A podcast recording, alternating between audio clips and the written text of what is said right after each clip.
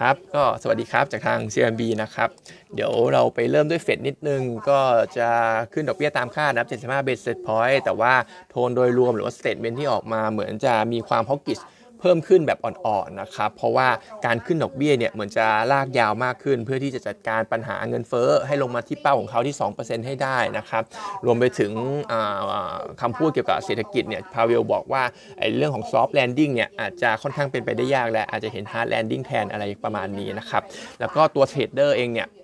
ตลาดเองเนี่ยเขาก็คิดว่าตัวของการขึ้นดอกเบี้ยปีหน้าเนี่ยอาจจะไปจบที่ประมาณ 5%และจากเดิมที่ dot plot เนี่ย ที่ dot plot ออกมาในช่วงของกันยายนเนี่ยมันอยู่ที่มัน 4.6%เพราะฉะนั้นโทนเนี่ยมันก็เหมือนเป็นในทางความ hawkish เพิ่มมากขึ้น แต่ว่าผมก็มองว่าไม่ได้เยอะมากนะครับ แล้วก็จริงๆเนี่ยรีเฟกของตลาดเองก็มองว่าตลาดก็คิดเป็นลบแหละ แต่ว่าก็ดูแล้วตลาดก็ไม่ได้รีเฟกอะไรที่มันรุนแรงอะไรไปขนาดนั้นติดลบแค่ประมาณคิดติดลบ 500 จุดเนี่ยผมว่ายังดีกว่าในช่วงปีที่ช่วงเดือนที่แล้วที่มีการติดลบสักประมาณหลักพันจุดของดาวโจนส์นะครับเพราะฉะนั้นตอนนี้ผมก็ยังคิดว่าตลาดเนี่ย ก็ยังอยากที่จะรับข่าวบวกมากกว่าข่าวลบนะครับ มีข่าวลบมามันก็อาจจะไม่ได้กระเทือนสักมากสักเท่าไหร่ ส่วนเรื่องที่มองว่าเป็นเรื่องดีเนี่ยก็คือครั้งหน้าการประชุมในเดือนของธันวาคมเนี่ยเขาก็จะลดสปีดลงเหลือแค่ เป็นไปได้ว่าอาจจะเหลือแค่ 50 basis point แล้วก็เท่าที่ดูตัวของเขาเรียกว่า probability เนี่ยของ Fed Watch 2เนี่ยก็ครั้งหน้าเนี่ย 75 basis point มันก็ความน่าจะเป็นก็ยังไม่ได้ปรับเพิ่มขึ้นนะครับ ส่วนใหญ่ก็ยังอยู่ที่ประมาณ 50 basis point อยู่นะครับอันนี้ก็อันนี้เป็นอีกหนึ่งเรื่องดีที่มองเห็นนะครับ ส่วนตัวผมเองเนี่ยก็คิดว่าพาวเวลล์ก็คงมองเรื่องถึง inflation เป็นหลัก แล้วก็ผมเองก็ยังอยู่ในฝั่งที่ว่า inflation มันก็น่าจะลงได้บ้างแล้วนะครับ เพราะว่า ราคาบ้านในอเมริกาก็ปรับลง soft commodity น้ำมันก็ปรับลงก็เลยคิดว่ามันก็น่าจะได้เวลาแล้วแหละสำหรับพวกไอ้ราคาต่างๆ ที่หรือว่า inflation อะไรพวกนี้มันน่าจะปรับลงบ้างนะครับราคาบ้านเลยพวกนี้ยอดคงยอดขายปรับลงทั้งหมดนะครับก็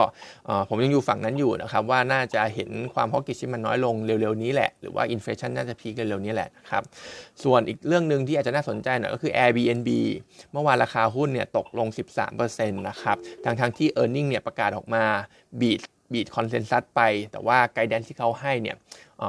เหมือน guidance quarter สี่เนี่ยเขาบอกว่ากำไรเนี่ยจะอยู่สักประมาณ1,000 1,400 ล้านเหรียญนะครับ แต่ว่ามันไปดันไปต่ำกว่าคอนเซนแซสที่เขาคาดว่าจะอยู่ที่มัน1,800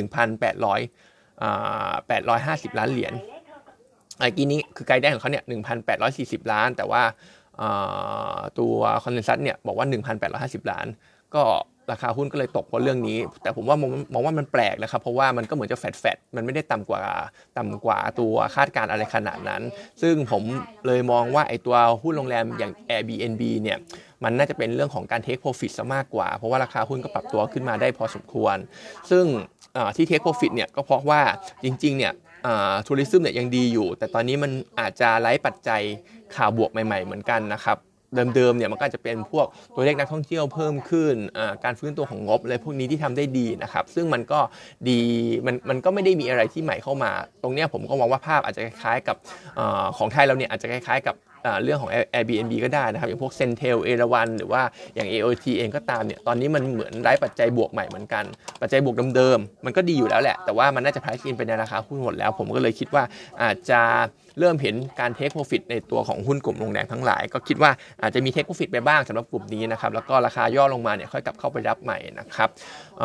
ส่วน AOT เองเนี่ยจริงๆก็มีข่าวบวกเข้ามาต่อเนื่องนะครับเพราะว่าตัวเลขนักท่องเที่ยวในเดือนตุลาคมก็ออกมาสักประมาณ 1.5 ล้านคนในขณะที่เห็นมีความกังวลว่าฝั่งของสนามบินเนี่ยเริ่มแออัดและ traffic อะไรพวกนี้เริ่มจะค่อนข้างแน่นมากๆนะครับก็เป็นบวกต่อตัวหุ้นอยู่นะครับแต่ว่าด้วยราคาหุ้นที่มันขึ้นมาค่อนข้างค่อนข้างเร็วเนี่ยก็คิดว่าอาจจะ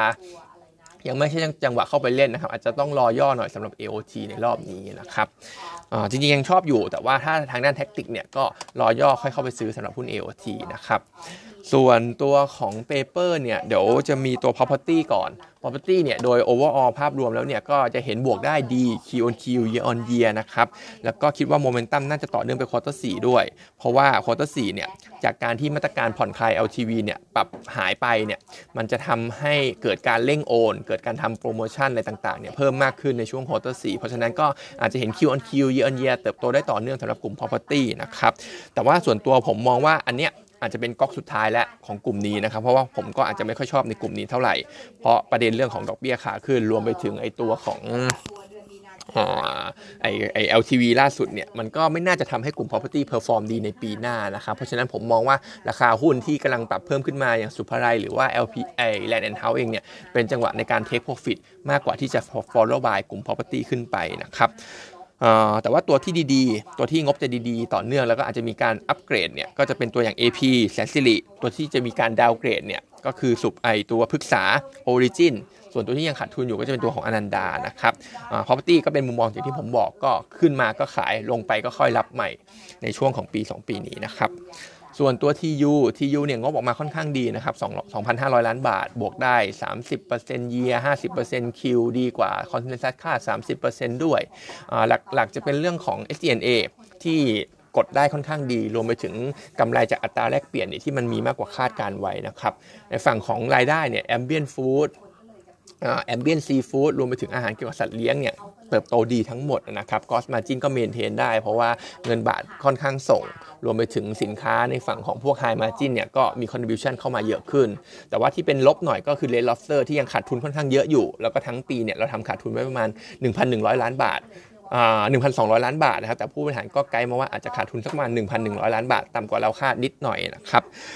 outlook quarter สี่สำหรับ TU เองเนี่ยเป็นเป็นโลซีซั o นนะครับ น่าจะเห็น soft ลงแหละ Q on Q year on year นะครับซึ่งตัวของ TU เองเนี่ยมันจะมีการสปินออฟตัว iTel หรือว่าชื่อย่อเนี่ย ITC ออกมาด้วยนะครับ ซึ่งตรงนี้ผมมองว่ามันจะทำให้ความน่าสนใจของหุ้น TU เนี่ยมันลดต่ำลง ถึงแม้ว่าเรายัง recommendation เนี่ยเป็นซื้อก็ตาม แล้วก็มี target price อยู่สักประมาณ 22โทษนะครับ22.5 บาท แต่ผมมองว่ายังไม่ต้องซื้อ TU ก็ได้นะครับ เก็บเงินไว้ไปซื้อตัวของ ITC ดีกว่า เพราะตัวนั้นเนี่ย เพราะ TU ไอเพราะ TU เนี่ยเขาให้การเติบโตติดลบด้วยซ้ำ1%ในช่วงของ CAGR ช่วง2-3ปีข้างหน้า แต่ว่าตัวของ ITC เนี่ยการเติบโตเนี่ย24% CAGR เลยนะครับ แล้วก็เป็นตัวที่ growth momentum ค่อนข้างดีด้วย valuation เองเนี่ยบอสปินออฟออกมาแล้วเนี่ย valuation ก็เขาตลาดเนี่ยก็ให้ดีกว่าตัวของ TU Core Business ด้วยนะครับ เพราะฉะนั้นมองว่าถึงแม้ TU อันนี้จะให้เป็นซื้อ target 22.5 แต่มองแต่คิดว่าอาจจะเซฟเงินไว้ไปรอซื้อ ITC ดีกว่านะครับ ถ้า valuation มันไม่แพงมากเนี่ยก็น่าจะอัดเข้าไปนะครับส่วนที่ยูเนี่ยจะบอกว่าไอตัว target price 22.5 เนี่ยมันมาจาก core business แค่ 7 บาท มาจากตัว ITC หรือว่า pet care pet product เนี่ย 15 บาทเลยนะครับ ก็อย่างที่ว่าเมื่อกี้นี้จะเห็นได้ว่าตัวของ pet เนี่ยมันเป็น value ที่ดีกว่าเยอะนะครับ วันนี้ก็มีเท่านี้นะครับ